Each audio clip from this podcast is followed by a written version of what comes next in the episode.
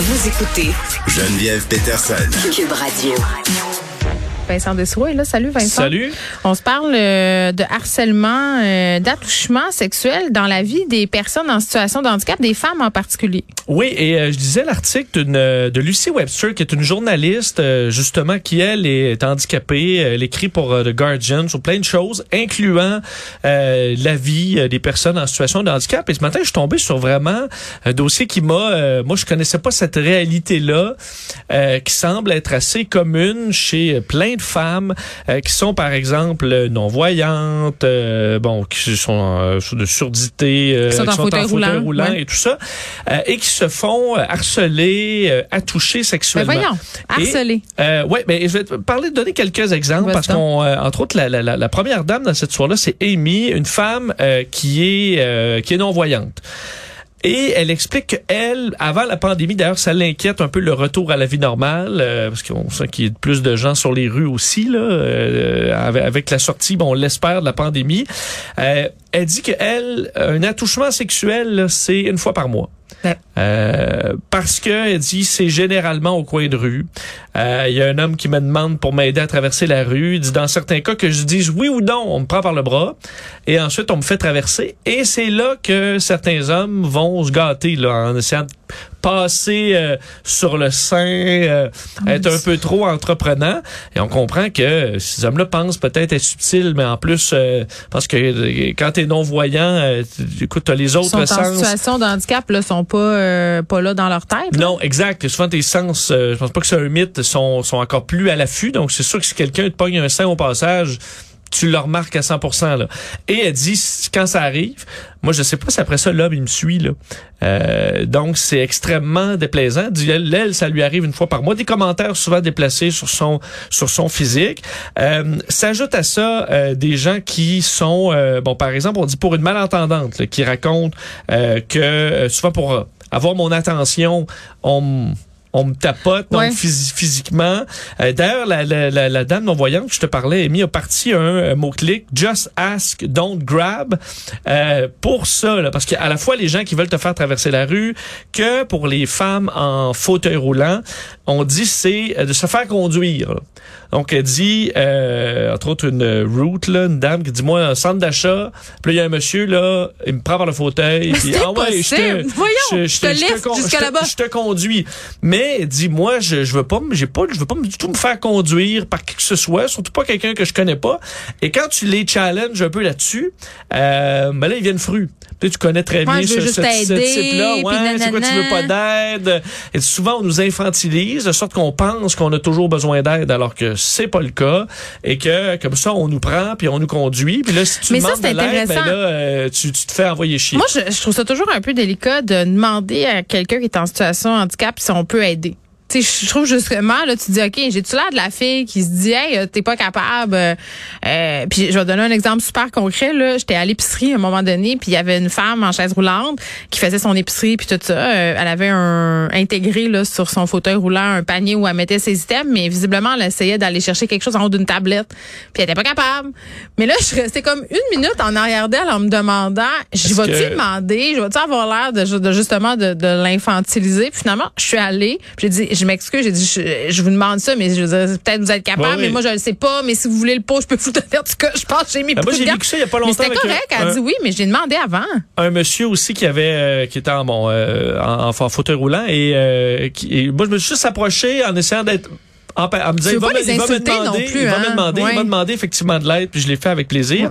Euh, Moi, ça m'est déjà arrivé de me faire ramasser par des personnes âgées. Tu sais, le bon vieux mythe que les personnes âgées, là, des fois, ils ont besoin d'un peu d'aide pour Oui. leur paquet pour traverser la rue. Hey, je m'étais fait ramasser par une madame, là. Elle m'avait dit, en tout cas, hey, toi, la jeune, tu penses que je suis pas capable de traverser une rue? Ben, t'es vrai. Puis dans le fond, je sais, en tout cas, je- moi, je faisais ça de, avec la bonne foi, mais je me suis rendu compte que mais peut-être qu'elle était pas si vieille que ça. Ah oh, oh. Je comprends? Tu l'avais peut-être Ça m'était vieilli, déjà. euh, euh, ben, elle m'a pas dit son âge, mais en tout cas, elle était, elle était très essoufflée. Fait que c'est toujours délicat, tu sais, de ces situations-là. Oui, mais c'est pour ça que je veux dire, si la dame est en fauteuil roulant, elle est en train de se promener dans le centre Mm. d'achat, elle semble pas du tout en détresse, euh, il n'y a pas du tout de raison de commencer à la Mêlez-vous de vos conduire. affaires, là. Il y a aussi une plus jeune, euh, Katie, qui disait, elle, elle allait dans les clubs, là, en fauteuil roulant. Ouais. Elle dit, tu sais, t'as- à- mettons la main, les mains du gars là, euh, qui, qui sont sur le long du corps, c'est très facile de pogner une boule. Et ça, elle dit, c'est très, très régulier. Et euh, tout ça s'ajoute... Régulier. Ouais, elle dit régulier. Tabarouette. Euh, parce qu'elle pense, il pense que c'est encore plus subtil, parce que là, t'es dans la foule et tout ça. Et tout Mais ça sais, les s'ajoute... attouchements, là, la gang, même quand on n'est pas en situation de handicap, c'est rarement subtil. Tu sais, le frôlage dans le métro, là, puis ah, je suis rentrée, puis on est bien tassé, puis hop, c'est ma main Ouais, te ton tu le sens, là. Ouais, Donc, comme- t'as des, t'as des capteurs un peu partout. Ça- ouais, quand tu me frôles la fesse avec ta main, là, je le sens. Et ça ajoute à ça un autre problème, c'est que lorsque elles, euh, bon, ces, ces, ces, femmes-là vont de l'avant, dénoncent des choses, souvent elles sont pas crues. Euh, on dit sont désexualisées, infantilisées, Ouais. donc on va dire ben non, le monsieur voulait bien faire ou tout ça. Mais donc, fin, un bon Euh, samaritain. Comme si c'était impensable qu'un homme ait voulu profiter euh, du, du corps d'une femme handicapée. On dit même, parce qu'on interviewe des gens de l'université, euh, en fait, d'un d'un centre pour euh, d'études sur les, les handicaps Oui. à l'université de Lancaster, et on dit souvent des associations euh, d'aide pour des femmes euh, qui, se, qui se font harceler, qui ont, qui ont de la- des attouchements sexuels, souvent vont négliger elles-mêmes les femmes handicapées. Elles vont se sentir moins crues. On va les prendre moins au sérieux. Alors, Ben, il y a c'est ça. vraiment un problème. Et souvent, là, on dit, dans certains cas, ils ont le choix de la C'est ça liberté. le féminisme intersectionnel, Vincent, c'est de se préoccuper euh, des personnes euh, qui sont en situation de handicap, qui sont racisées, donc qui sont encore plus euh, marginalisées par rapport au fait même d'être une femme puis une femme blanche. Ou, euh, bon, c'est Ah, ça. c'était ma les petite couches, bon, les couches se rajoutent, c'est Oui. bien. Euh, et euh, on dit dans certains cas, ils ont besoin de choisir entre la liberté ou des attouchements. Parce qu'on dit ça, mettons, moi je suis C'est habitué euh, dans mes transports adaptés ou dans le taxi, Ouais. que ça m'arrive des incidents, ben j'ai le choix de rester chez nous, mais je ferai plus rien. Ben, c'est ça. Donc, euh, Hey, on peut-tu en profiter pour passer un petit message? Ça me fait penser à ça, euh, ce dont tu parles. Là. Ce matin, il m'est arrivé un incident, puis euh, la personne avec qui c'est arrivé n'a nullement eu conscience que c'était un incident. Là.